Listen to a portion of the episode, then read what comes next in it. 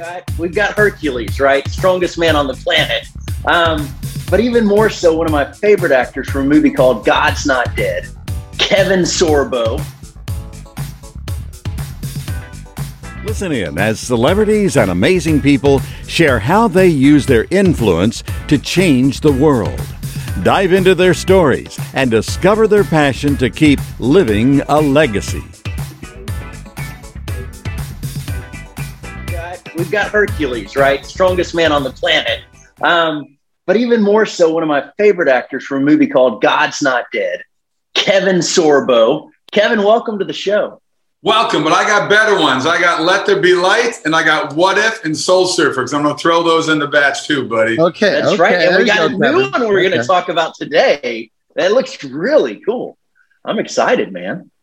Yeah, the girl believed in miracles. We had a great time. We shot in Guthrie, Oklahoma, where I'm filming another movie right now. Actually, it's called it's the Reagan movie with Dennis Quaid. So Guthrie's turned into a little hotbed for filming movies. That's great, and and you know it's amazing to see, uh, you know, the people that you've enjoyed in movies over the years, right? To find out about their faith and to see movies of faith coming through that that that we can get behind and cheer, right? I, I want to cheer a lot of movies, but you know, a story when some of them came out, they were like, they weren't quite. And, and that's where, you know, for me and, and, and many, many others, you know, God's not dead. And it just really came to life. Um, and and brought really the whole country and and it's it's the, the way movies are going now and, and we're bringing in people that hey i hadn't heard of some of the ones originally years and years ago um, but like i know kevin sorbo i know um, you know mr quaid and it's like man this is really cool to kind of bring things together and go i didn't know that guy was a believer i didn't know i didn't know this and, and this is a really good storyline and it's got an amazing message uh, so it's you know, it's exciting times. Yeah, it is exciting times. I mean, you look at everything that's going on in the world right now, and people are looking for answers. People are tired of all the hate and the anger and divisiveness yeah. and fear. I mean, the fear that's out in the world right now with this pandemic, perpetuated by the mainstream media and these. Absolutely. And everybody's like afraid to look at each other. I mean, I go into the grocery stores here in, in Florida. I don't wear a mask. People look at me like I'm The Walking Dead. They just run, run away. and that's perpetuated what's going on with with with, our, with the uh, with the mainstream media. And I, I'm, telling people, you know, have some faith. Have some faith that we're going to survive this. We've survived pandemics before.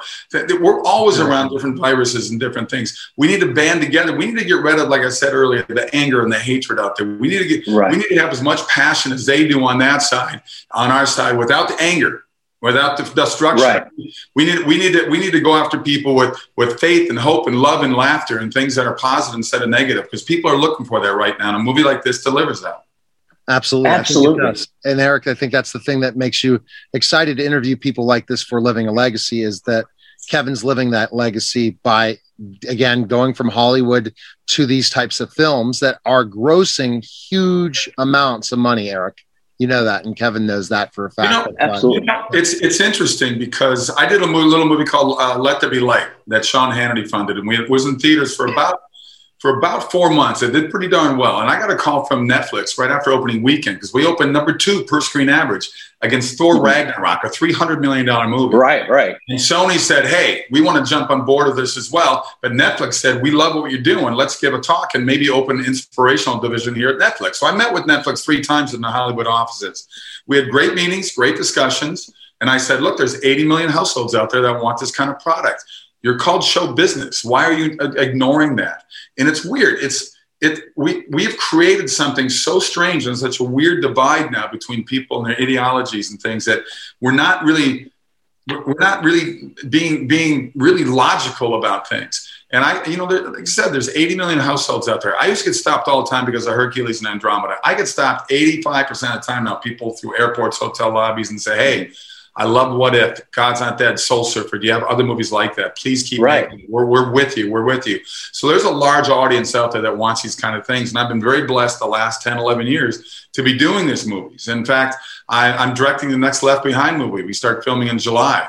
And really? Uh, really looking forward to that. It's been a long time to get that rope one off the blocks. And uh, I'm doing the Reagan movie right now, Dennis Quaid as well. Mm-hmm. I'm playing as pastor in that movie. And uh, I've got another movie that um, we're doing that uh, is going to be uh, a faith-based western called Trailblazers. So I hope uh, I hope we can keep making these movies because people want them.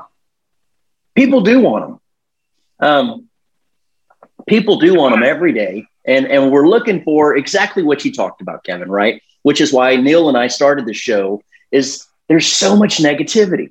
Yeah. And how do we bring some hope how do we turn off the TV and go back to being with our families? How do we, you know, when we've got it on, get something that encourages us and, and lets us have a conversation, right? Um, well, I think, tell us about. Well, go yeah. ahead. Go ahead. Well, just you know, tell us about you know some of the key takeaways that you've had of, of stories that you've heard from people that have watched some of these movies um, and the impact that it's had. You know, conversations families have.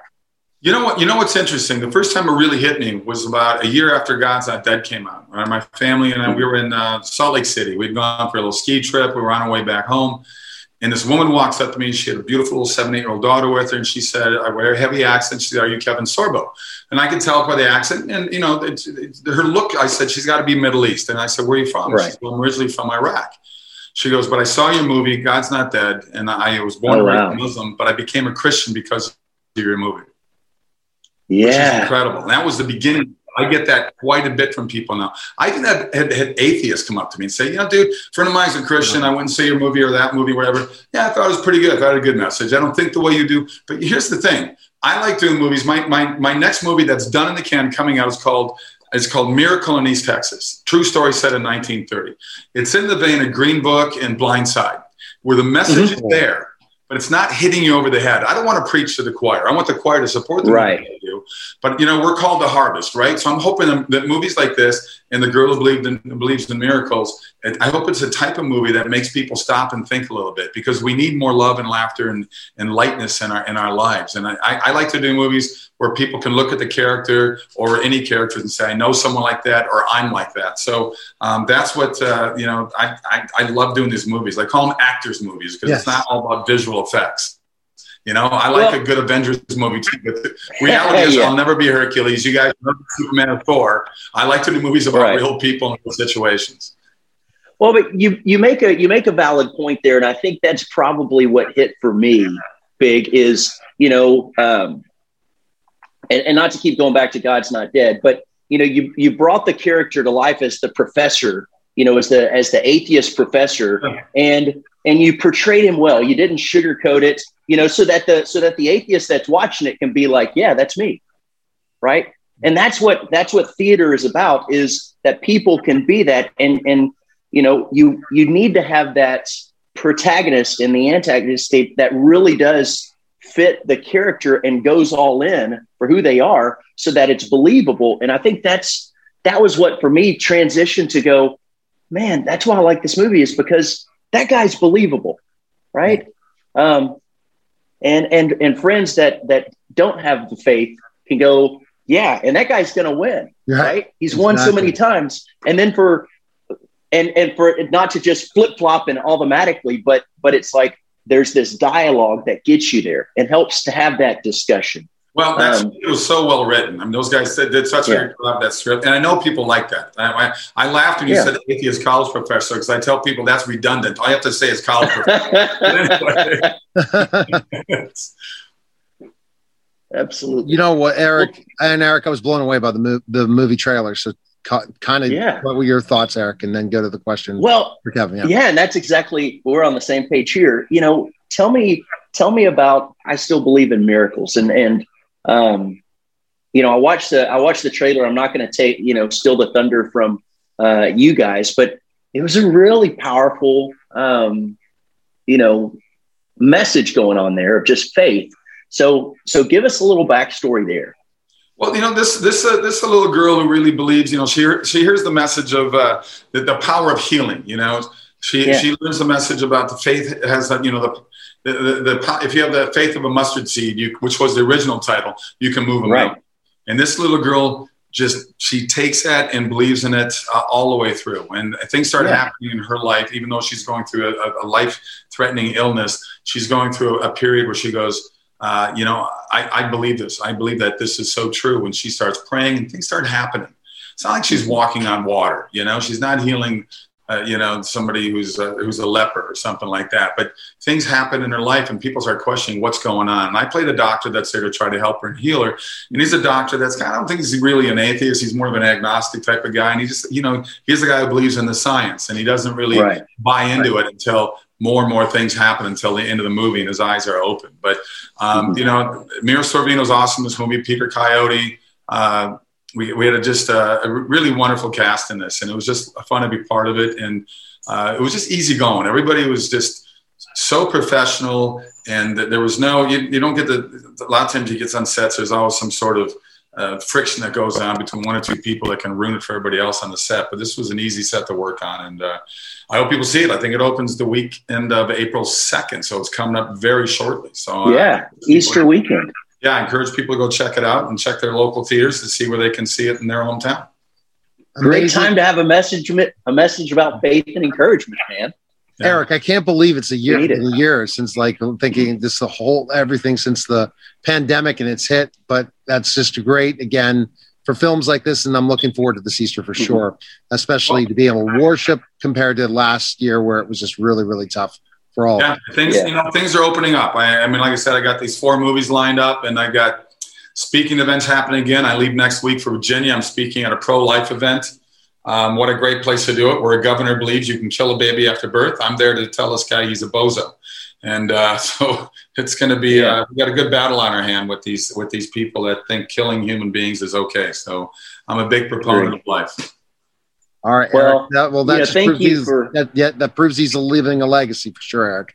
So that's yes. right. Yeah. That's right. So you know, Kevin, uh, you know, one thing that this show's about is is, is called living a legacy, right? Yeah. Um, with the idea that that you know, we talk with a lot of what's considered celebrities, but celebrities and amazing people, how they use their influence to impact the world around them, which is exactly what you're doing in these movies, which is exactly what you're doing in the speaking engagement, is using your influence to impact the world. Um, and we're and we're grateful that you're doing that. So one of the questions that we love to ask is, you know, when it's all said and done, whether it's whether it's you're in business with family, faith, whatever, how do you want to be remembered? Uh, somebody who didn't let fear control their life. Somebody that wasn't afraid to, uh, you know, put, put his hand in the fire and fight back for the things that he knows is right. And uh, I, I'm incredibly grateful, actually, for my very first faith-based movie that I did called "What If." The same writers that did "God's Not Dead," shot yeah. with uh, Dallas Jenkins, who's doing The Chosen right now, because that really opened the door for me to really want to be part of uh, the legacy of leaving behind wonderful family movies that yeah. be out there forever and have a positive impact on people instead of a negative one. There's so much anger and hate and violence on movies out there right now um, I want to do movies that people can relate to and uh, and laugh and cry and uh, cry in a good way. Cry because they, yeah. they know in their heart they're being touched and uh, they're being moved. So uh, hopefully I, I can do that for uh, many many more years down the road.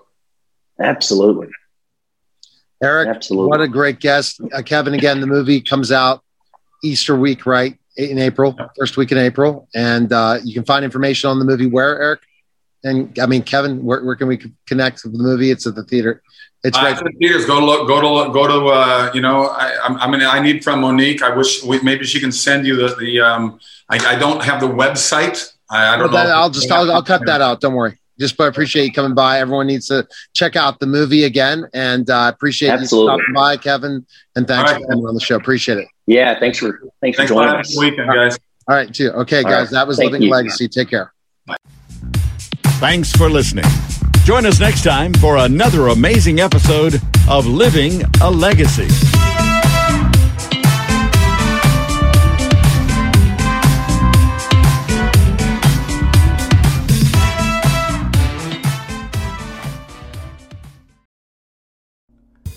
Man, sales is tough. I'm just not cut out to be a salesperson. Have you ever felt that way? Selling doesn't need to be so difficult. My name is Harry Spaight. I'm here to serve and to help you succeed.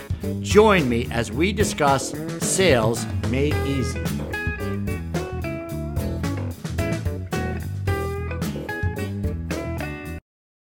Hi, everyone, and welcome to this special edition new podcast that on the Neil Haley Show and also and it's called Sales Made Easy with author Harry Spaight, author of Selling with Dignity How are you, Harry? I'm doing great. Excited to be here, Neil. Absolutely. And we're going to cover a bunch of different topics. But before, just introduce who you are, why you wrote the book, and then we're going to go into different topics each and every month. That's going to be a segment on the Neil Haley Show, but also you, you, our podcast, because we really believe that we want to touch upon what you've written in the book, but really make life, make sales fun, make it easy, right? I love it. Yeah. So, this uh, whole concept of selling is something that we do very naturally. And I think a lot of people get bogged down with ideas and tactics and techniques that they just have to think about, and it really throws them off their game. So my feeling is is that if we're really just good people, I know it's a little more complex than that, but that's the core of it is being a good person and treating others well, thus, you know, the golden rule, treat others the way you want to be treated uh, can go a long way in sales. So I wrote the book with the idea that there's a lot of entrepreneurs out there and newer salespeople that just aren't being themselves and are overthinking and they're negative. And I'm saying, look, we can make this a whole lot easier for you. And that's really the goal behind the book. And that's for sure. And so we're going to go into cover topics. And I think for the podcast, we'll talk about the word sales made easy. The thing I look at, Harry, is the fact is, sales is not difficult as long as you make sure you are doing it for a reason. You're doing it to provide a good, great product or service. If you're not providing a great product or service, maybe you should sell with someone else. Right. Yes, that's true. You've got to believe, right? don't believe in your product or service you're selling yeah. or it's your business, then Harry, success is not going to come very easily for you, is it? No, in fact, uh, you know, a lot of times, you know, I've heard like, uh, I'm going to go where the money is, and you know, if you don't, if you're just going for where the money is, doesn't mean you buy into the product, and it's going to come through pretty quickly. So you really have to believe in what you're doing, that you're providing a service for people. I believe in order to truly be successful. All right, so let's jump in our topic today overcoming sales objections. This is the hardest part. You get on a great sales call, everything's perfect, and then the, the, the person you're speaking with says, I got to think about it. Or I really have to, I'm not ready. And certain salespeople, a lot of times, start to push. How do you overcome sales objections? Well, that's a great question, and that's exactly what happens. You know, the natural tendency might be to say something along the lines is, "What do you mean you're not ready? We've been talking about this for months, right?" And people just let go of their frustration. Uh, why are you wasting my time then? So you have to get rid of all the nonsense. But I'm going to go back to the word objection, right? So this is to me a sales word, and most people look at it as something I have to overcome and I'm going to ask to think about it differently. And I think it was Anthony Iannarino in uh, his book, The Only Sales Guide You Ever Need. He talks about this as concerns. And who of us, you know, to me, it's all about mindset in sales in order to be successful. So, who of us, when we're ready to make a big purchase, doesn't have a concern, right? Do we know we're getting the best deal? Right? Does this happen to you? Think about your last purchase, yeah, Neil. Absolutely. We're always looking at, I, I, am thinking of a purchase right now I made, and, and, and it's really, is this, am I getting the, the best deal? Uh, yeah. And if you're not, and if you're not getting the best deal, you're going to shop around more. But some people will just buy on, so it just all depends on who the person is. Yeah, and I so it, these are very natural things, right? So I just bought a uh, hot water heater recently, right? Uh, as fate would have it, on a Friday afternoon, the hot water heater goes out, and I called around and I get three quotes. So the natural thing to do is look at the ratings, right? Look at the ratings of the product, look at the ratings of the providing dealer. You know, are they when are they going to be able to fix it? And then you have to at that moment eventually have to make a trust or a judgment call and so then when you do that, is there some doubt? Is there some lingering doubt before you say, yes, here's my credit card number? And even when you do the credit card number, there's still a measure of doubt. All of those are concerns. So they're very natural. And I think if we have the mindset of working with our prospect and client that this is natural to have these concerns, then it helps us to come at it with a different angle, more about caring and helping versus overcoming. And so you have to have tools available. If you're working for a company, if you're you're a business, you have to have the tools available in that process, right? When you're going and have being on that initial sales call to the final sales call, you have to have the tools available to be a success as a sales rep. It sounds like, or even uh, as an entrepreneur selling your services. Exactly. So, like, what's the classic objection? What what comes to mind first for you? I can't afford it, right? Okay. Exactly. Yeah.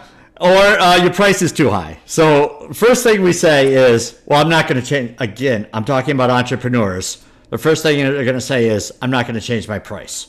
I mean, that's where some will default to. And they become defensive. So, we now, in, instead of becoming defensive and trying to overcome, let's discuss. What is it about the price? right? And if you can help me to understand so i can be a better you know servant for you that i could you know come and uh, help help me understand and you have that mindset what is it about the price?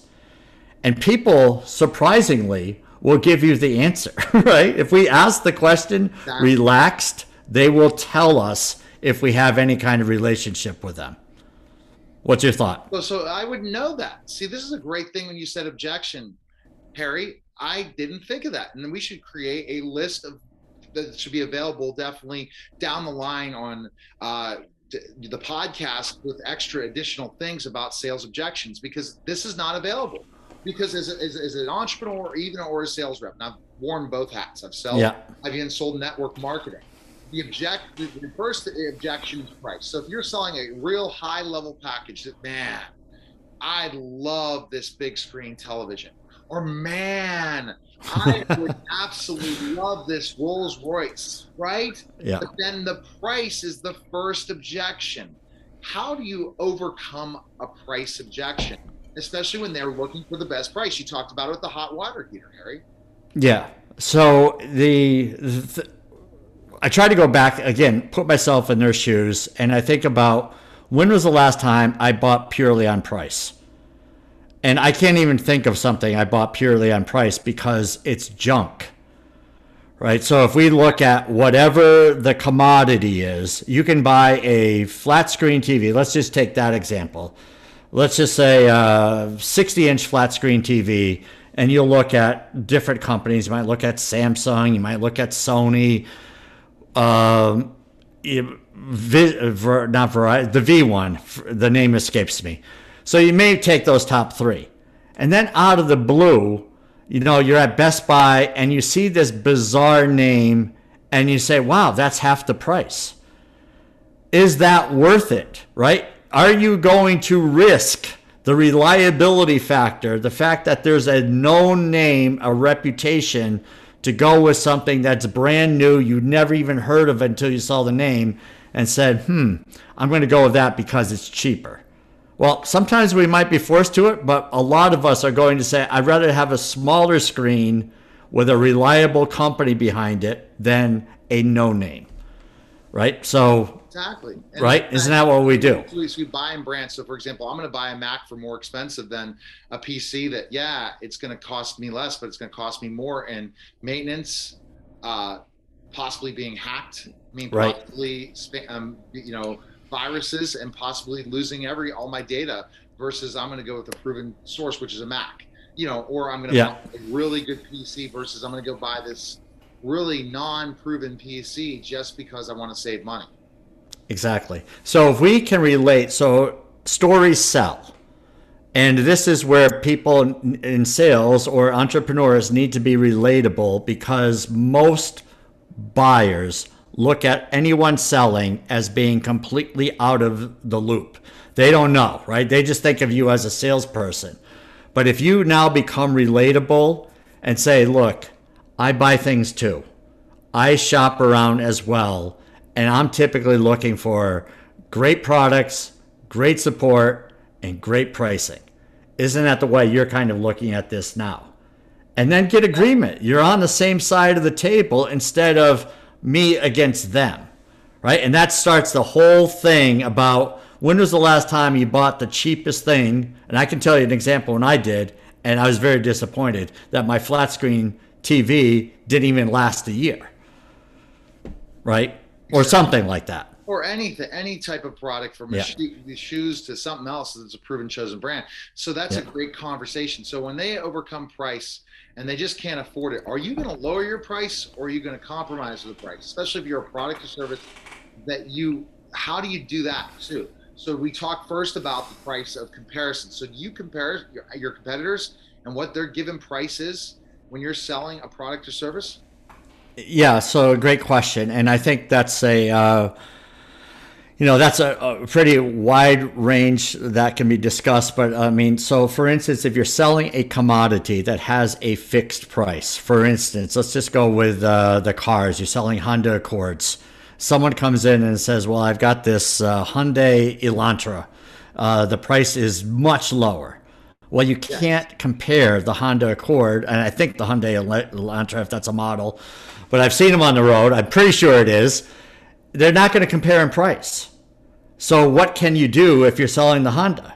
You can't sell the Accord at the same price, but can you lower the model? Can you reduce the model, right? A, notch or two down so you can compete? Is that an option? And sometimes you could do that with if someone is when you're asking again about well help me understand what you're looking at and they'll say well i'm looking at this and you say well and then be as specific as you can be and just see where they can compare and where there are differences and say, look, I can't give you this for that amount, but I can do, right? And then you now have this conversation. How would that work for you? Or how would that look? Or something quality like that. Quality versus quantity. So, for example, you're going to have a quality product for less, a little bit of the services. So, you want to find out from that person who prices around what are you looking to pay for that price? What are you really getting? at the end of the day and what's going to be that rate of return that's a conversation so harry how do you identify that so it looks like we're talking about the word overcoming sales objections who knows we might be having two shows on this because i think we might be covering a part two on this because this, this, is it's, intriguing the heck out of me because i who've been in sales 20 years but as an entrepreneur haven't thought about those things in the process then somebody says you know i really can't afford this well, what are you looking to afford? Then you create the package that might not, you still will make the same amount of profit, but you're packaging it together to say, well, yeah, you're, you're going to go get social media management. This is what this company does. So understanding competition, understanding what somebody else is going to give is an important part of this process. So you really have to be patient as a sales rep, right? You have to be patient as an entrepreneur when you're in these conversations saying, yeah, you're going to get a press release for X amount of dollars, but your competitor's promising this, but this is really what the delivery is going to be, without yeah. that, but more just saying this is what the deliverable is going to be.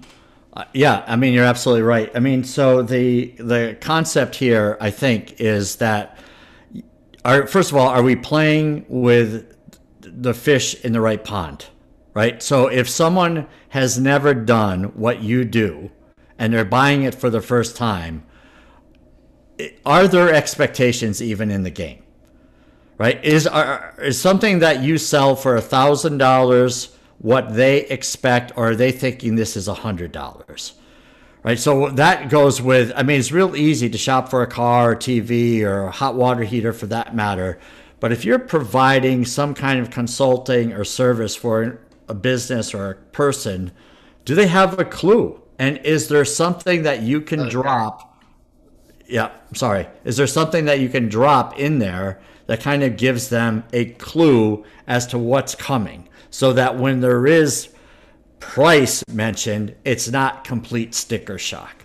I mean, what's your thought on that, Neil? Yeah, exactly. So let, us give you an example. So a product like um, a GoDaddy that's going to provide this service. We're going to go to a hosting provider for our website like GoDaddy. It's more expensive, but the customer service is far better. You're talking to web developers. You're talking to people that understand the industry.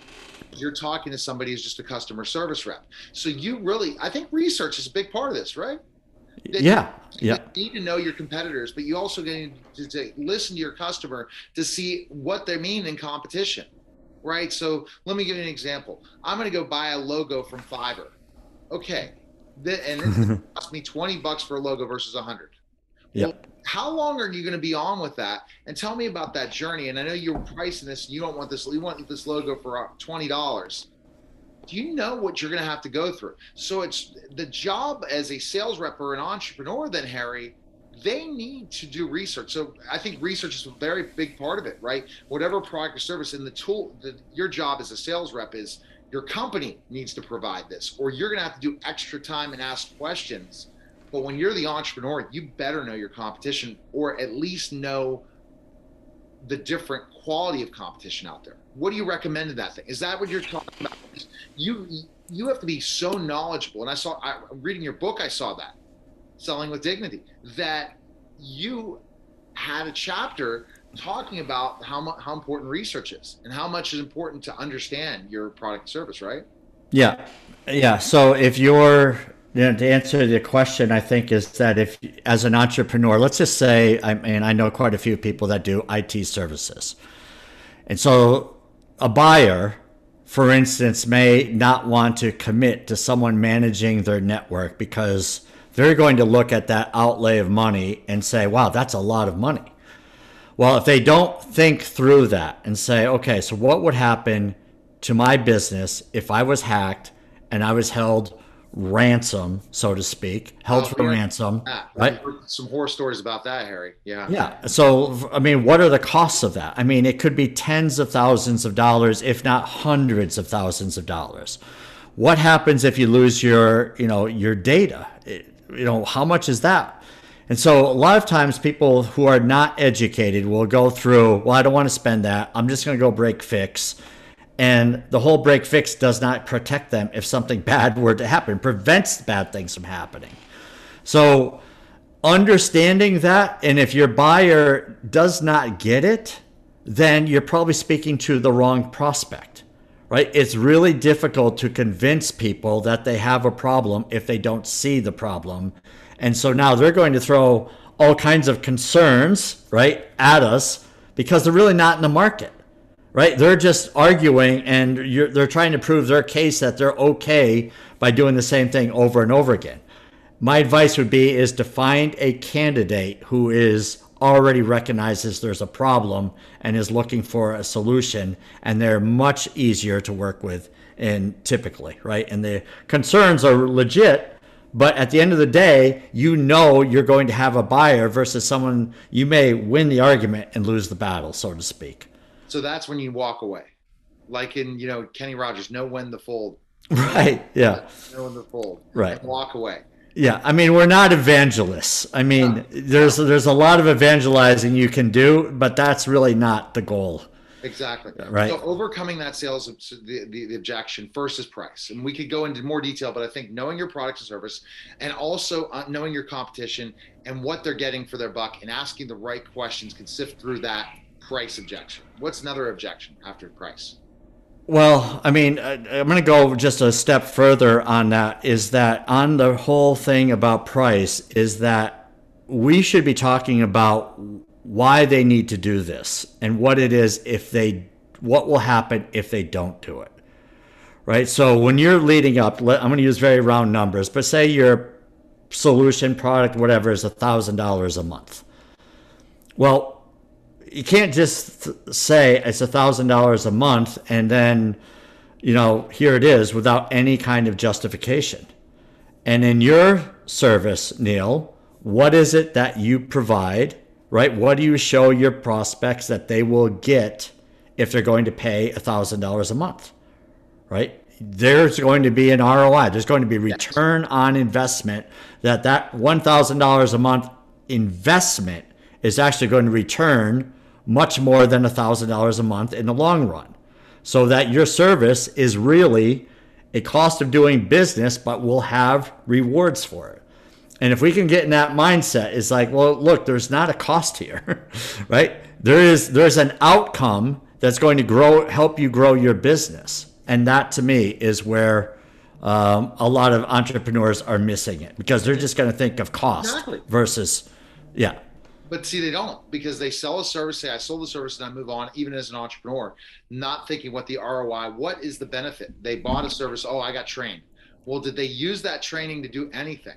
And that's going to get your second customers. That's going to get your referrals. It's going to do different things. And we're in now the business of everything. Everyone's educating people. Yet it's up to you to figure out the education versus what's the ROI? You purchase a course for ten thousand dollars, and at the end of the day, did you turn that ten thousand dollars into twenty or thirty thousand? Right. Yeah.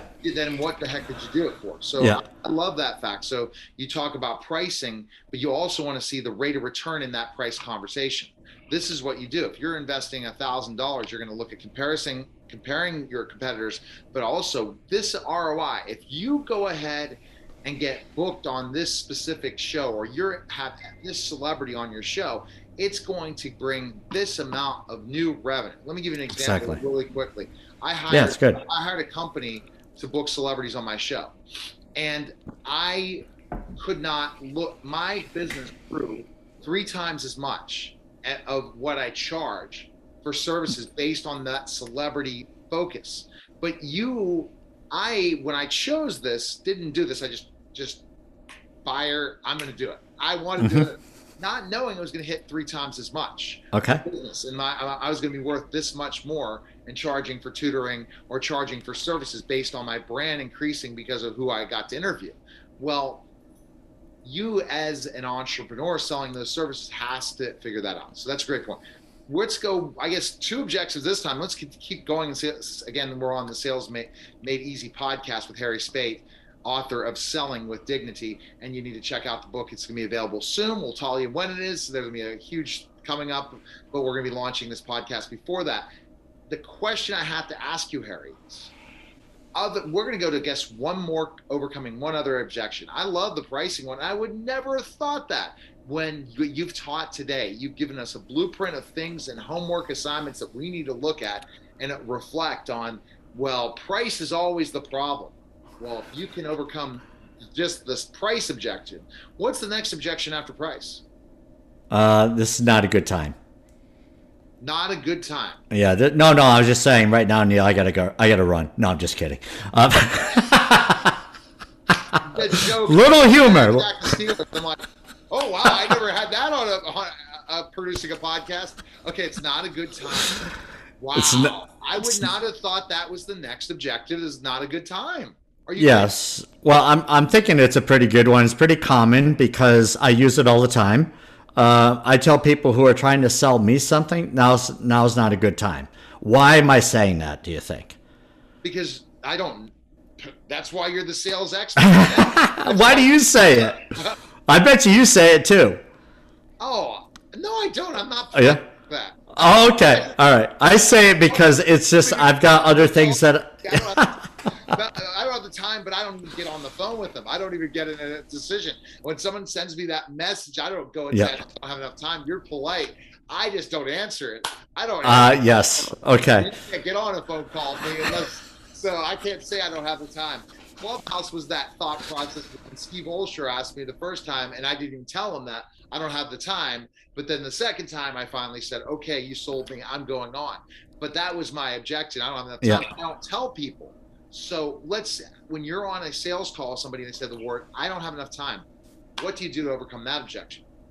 Yeah, I mean, again, you have to be empathetic, right? And it's like, uh, for instance, if you're on a, you're trying to uh, set an appointment on the phone, and someone says, "I don't have the time for this," then I just relax, take a breath, and say, "Totally understand."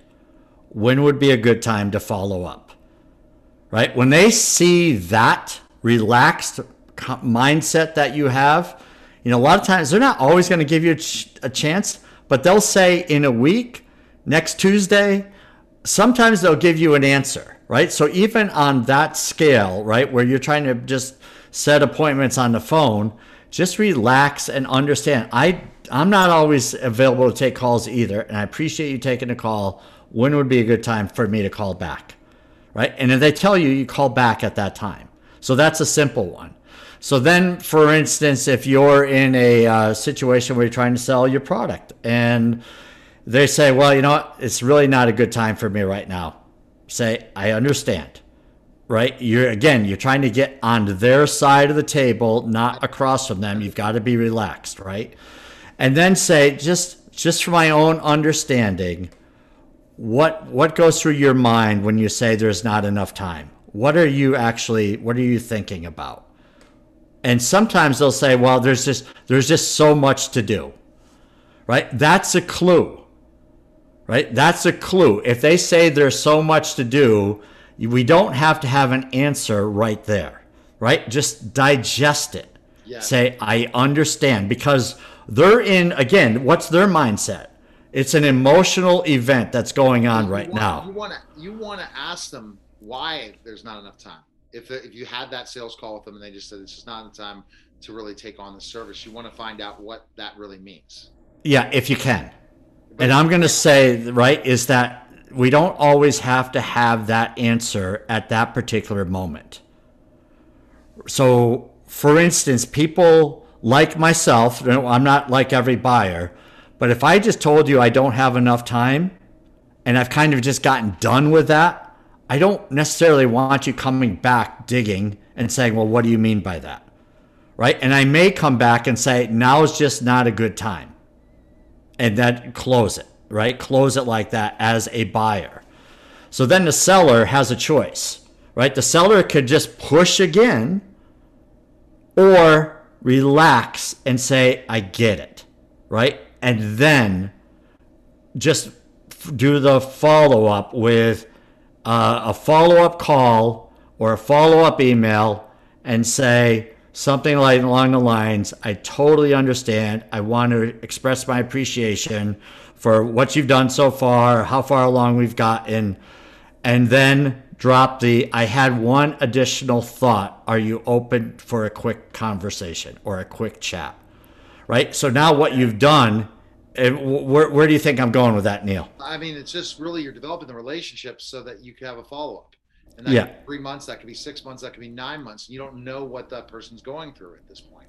Exactly. And then you're not closing the door completely. You add them to your leads list and then go back at another time to go contact. And then you're now catching them in where it's they're not defensive. Yes. Right. So you have this next conversation and you say, look, this is what I was thinking.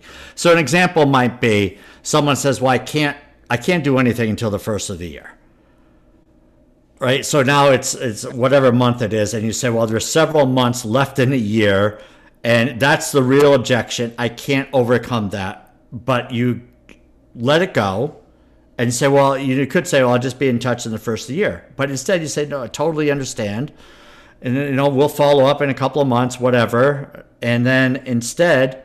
You know you've got an idea, not instead, but you know you have an idea, and you follow up in a couple of days. Again, you're thanking them, and say, I've got a quick thought. Would you be available for a conversation? And is there something you can do to bring them onto a program with no fees or something, right? So that there's now a entry or ramp up to a program or, you know, you offering some kind of credit or something, right? But you've just, you got to give it some thought. And if you come across too canned, then it's like they've already said no. What are the chances now that they're going to say yes, right?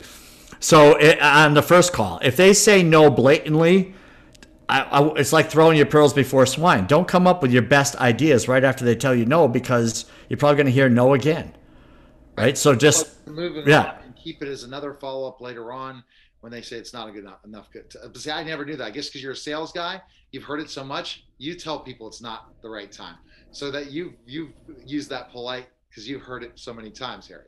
Yeah, and I, you know, so it's like it's not no forever, right? This is where, or whenever people give you the concern, it doesn't mean it's forever. It can't be resolved, right? So it's just take a breath and say, I'm gonna, I'm gonna come back. Let me give that some thought. Even by saying, you know what, that's a great one. Let me give that some thought because if we have our canned response, I know a lot of sales leaders talk about it, you got to have a canned response. Well, a canned response may work for some, but it doesn't work for everybody. And you've got to take into consideration what the buyers like and how emotional it was for them to say, I can't do anything right now. So leave me alone. So then what are we going to do? Try to overcome that? So what are other sales objections for our next episode that we can talk about? Do you have more sales objections than those two? Well, I mean, yeah, there's there's there's a couple out there, but you know, another one is like, why is uh, you know your name isn't recognized? I could go with a bigger company, right? Um, why would I want to work with Neil Haley? I mean, I could work with, uh, you know, pick the uh, huge advertising marketing firm, right? Okay. Yeah. Okay. So, I mean, what what do you say? And so you've got your answers, right? Exactly. But so then let's continue. So what other objectives? So the objections of comparing you to another product or service. Yeah. Um, do you have, so could you list any more that you would say, or there's a ton and we could just figure them out? Yeah, of course. I'm going to draw all kinds of blanks right now because you're putting me on the spot. But yeah, so I mentioned price. I mentioned, so like how, I mean, do you cover a wider area? You might be a local company and someone might be out of state and there might be concerns tailored objectives that yeah. based on the customer. And so I can think about it as well. So I look forward to overcoming yeah. sales objections part two. But right by that point in time, if people have already listened to two or three of your podcasts, they should have picked up the book. So we're going to just say that right now. Can when are pre when can we finally? So the best thing is to go ahead and DM you or something if the book is not available yet. But where they, where's the best place you want them to connect with you now so that they when pre-orders do start they can pre-order the book? Linkedin baby. Linkedin. Linkedin. Right? Yeah yeah um, check him out on twitter as well harry Spaight and yeah. instagram all those great places and he's putting out some great quotes. But again the podcast and you have another podcast too right? Where people yes. it's uh, called lead sell grow the human experience. That's on all the major podcast channels as well. Awesome. And Sales Made Easy podcast will soon yeah. be available everywhere as this is our first episode, but I'm looking forward to chatting again for the second episode as we're going to overcome sales objections part two. But putting you on the spot, that's again overcoming a sales objective. yeah, exactly. Got to take a breath, right? Go, I'll go ahead to go. I didn't think this, the first one I would never have brought up because there's so many specific stories. And I have a specific story about an objection that I would never have thought about. Like, I don't really need this. Right. That's yeah. we can come up with thousands of them. But yeah. we want to make it easy because this is the Sales Made Easy podcast, and Harry Spaight has been able to come up with so many amazing things. As I read your book, and I don't read many people's book books, I already read it already, and I love it. And I want to expand on questions because as salespeople, if you're an entrepreneur, you sell a product or service, you got to talk to Harry Spaight. So DM him today because he does also provide coaching for groups and also individuals, correct? Absolutely. All We're right. here to help, here to serve. Connect them on LinkedIn. I appreciate it, Harry, and look forward to the next Sales Made Easy podcast. So take care. Yeah, I've got time for that. All right, all right. That's Sales Made Easy podcast with Harry Spaight. Take care, guys. Love it. Man, sales is tough. I'm just not cut out to be a salesperson. Have you ever felt that way? Selling doesn't need to be so difficult. My name is Harry Spaight. I'm here to serve and to help you succeed. Join me as we discuss sales made easy.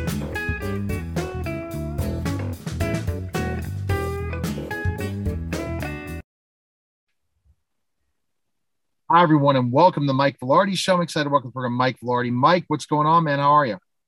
Hey, great, Neil. How are you? So, Mike, you guys both wrote books and or, or definitely speak about end of days. And right. I've known you guys for years.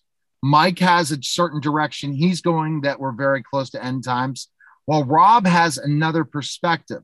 So, Rob, introduce yourself to the audience Mike Vilardi's audience, then you and Mike are kind of going to go back and forth and where you're seeing certain things in the Bible and also uh, through, especially looking at Revelation. How are you? How, Rob, introduce yourself, please. Okay, yeah. Hi, how you doing, guys? My name is Rob Roselli. My website is boxofsunglasses.com. It's all one word. That's boxofsunglasses.com, and that's in, in honor of my favorite movie, They Live. And John Carpenter makes the movie and Roddy Piper stars in it and he finds the box of sunglasses and all of a sudden he sees everything and as as the world really is. And uh, that's basically it. I got several books that I've written, and we can go over those later, perhaps. And that's basically the long and the short of it. Okay. Well, thanks, Rob. Okay. And Mike, for people that are going to listen to this in the national syndication, because it's prophecy versus prophecy, what book you've written. And then we're going to go back and forth of what, where you guys are seeing the, the, the things that are happening, why it's end of times, and then the connections to the Bible and your thoughts. Go, Mike. Okay, well, certainly the reason it's end of time is twofold. One is uh, God's timepiece is Israel. And Jesus said, when, when Israel comes together as a nation, that generation will see these prophetic things unfold. Well, that happened in May of 1948. Uh, according to Psalms 90, verse 10, a generation is 70 to 80 years. David wrote, A man's years will be three score and 10, less by reason of strength, four score, which is 80 years. So when you add 80 years to to uh, 1948, right, you come out with 2028. And we're in 2021. So we are close to fulfillment of these things. All right. Very interesting to say the least. So let's kind of uh, get this uh, started by um, first asking Rob a specific question based on why you feel the end of times you're on your end, Mike. I mean, Rob. Go ahead, Rob. Well, basically, I have no doubt in my mind that the United States is the mystery Babylon described in Revelation 17 and 18. And as I see the demise of the United States going on and are making enemies all over the world, including our former allies as we speak, it seems to be fitting into the line by line breakdown I have on, on those two chapters in Revelation. So I'm, my focus is on the United States, and, and Israel is, in fact, you know, when the fig tree is yet tender, then then you should know these things will come to pass. That's out of the Olivet discourse. The fig tree, of course, being Israel. So Israel is is an is an important timepiece. So that those two things together indicate to me that we're very close to the end right now, and and current events certainly seem to bear that out as we're watching China and Russia move in on the United States and United States the debt bomb, the Federal Reserve System is about to implode, the banking system is about to implode, it's going to take the rest of the world down with it. So we're looking at economic catastrophe, natural disasters, and a whole sort of a whole slew of other things going on. So that's basically where I'm coming from. Well, well, the issue with that is you got to get to Revelation 17 and 18. The book of Revelation is structured in such a way that you get two perspectives from it. First is Revelation 4 through Revelation 11, which is the spiritual view. In other words, John was caught up to heaven and he saw all the things that are going to happen from heaven. Then you get to the earthly view, Revelation 12 through 20. Okay, now there's a lot of things that happen before you get to Revelation 17 and 18. All right. And before the Antichrist comes, he he's setting up the foundation for his kingdom, which is what you see. You see the demise of the United States for that purpose. The Bible tells us he's going to be the little horn, and then he's going to um, you know, as the little horn, he's going to expand into those 10 other nations, which will be the European common market nations. So for them to become strong, we have to become weak. And we're watching the result of us getting away from the intention of our founding fathers. One of the things I always read when I was running for Congress was George Washington's speech. And I'll read part of it now so you can understand the foundation that the United States was founded on. In 1789, on October 3rd of 1789, George Washington said this before Congress. Thanksgiving Day 1789 by the President of the United States, a proclamation. Whereas it is the duty of all nations to acknowledge the providence of Almighty God, to obey his will, to be grateful for his benefits, and humbly to implore his protection and favor and whereas both houses of Congress have by their joint committee requested me to recommend to the people of the United States a day of public thanksgiving and prayer to be observed by acknowledging with grateful hearts the many signal favors of Almighty God, especially by affording them an opportunity peaceably to establish a form of government for their safety and happiness. The point is, have pretty much been destroyed. If this package gets passed in Congress, we will become almost a communist nation. Okay, we forgot about God. When have you heard a president outside of Trump? I mean, Trump mentioned God numerous times, but a Joe Biden or a Democratic Congress doing the will of God? Absolutely not. I'm not so sure they're going to get away with it. I think God is going to do something miraculous to expose how Biden was fraudulently elected and to dwarf their plans. I don't think we're gonna we're gonna we're gonna go down right now. I think that until the rapture happens, when God takes you know the saints, um, I I just I just don't believe that's going to happen. But we'll see. We'll certainly see because we are in the end times. God does have a plan. Um, we see it with the shot. The shot's a perfect example. They're, they're, they're, when they got those little nanobodies and nanotechnology that it talks about, no one will be able to buy with the cell of the beast is being in, implanted into your body. So all the signs for end times are here, but I think people need to understand God has a character and he has a nature. And we see that character and nature back in Sodom and Gomorrah. Okay. When, when the Lord came down and he spoke to Abram and he said, Shall we not tell Abram what we're going to do? And they told him about Sodom and Gomorrah. And what did Abram say? He said, God of all creation not do right? Will he destroy the city for the sake of 50 righteous men? And the Lord said to him, For the sake of 50 righteous men, I'll spare the city. And Abram went down to 40, 30, 20, 10. Okay. Now, what happened was when the angels showed up, the only people they could find that were righteous in that city was Lot and his family. Okay. And even the women, the, the, the, the, the, two men that were going to marry his daughters didn't believe him and they stayed in the city. But when the angel said something interesting to Lot, he says, We can't do anything until you are safe. So God is going to make sure that he takes his people out that's been his character and nature, protect them. And then when they're safe, that's when judgment comes. We saw it with Noah. The Bible tells us we're in it like it'll be like in the times in Noah. Now, Noah was told 100 years in advance, gave him plenty of time to build that ark. Okay. And then when the ark was built, Noah and his family entered in. That's when the judgment came. That's when the rain came. Okay. And the Bible tells us that two will be sleeping. One in one, two in the bed will be sleeping. One will be taken, one will be left. Two will be in the field. One will be taken, one will be left. And we see, we see the rapture. God gives us, you know, the Bible said, well, it's been said before, there's nothing new, you know, under the sun, right? Solomon said it, right? What's happened will happen again. And, and God shows us in a, in, a, in a very unique scripture, and it's only in the book of Matthew and it's in it's in Matthew 27 verse 52. It's after Jesus Christ had just died on the cross. Three things happened. First, the temple veil was torn because the Jews said, "Let His blood be upon us." So God took His mercy from the Jews.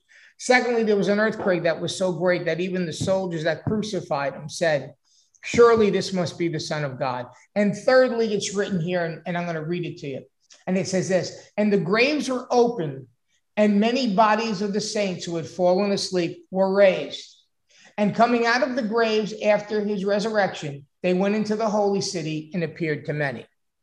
Well, that's going to exactly going to happen at the rapture. Now, it happened when Christ died, and that's what started the church. Because what did those people do? When they appeared to many, they said, Jesus, who died on the cross, right, is surely the Son of God. And if you saw your dead grandmother or your dead grandfather come back to life, you would believe that. And uh, as a result, a lot of people believed. So that event, I think, is more, is only a couple of years off. But when that happens, then then then the judgment comes. Rob, what is your thoughts on that in his interpretation? Well, he's certainly thoroughly knowledgeable in the Bible, and I,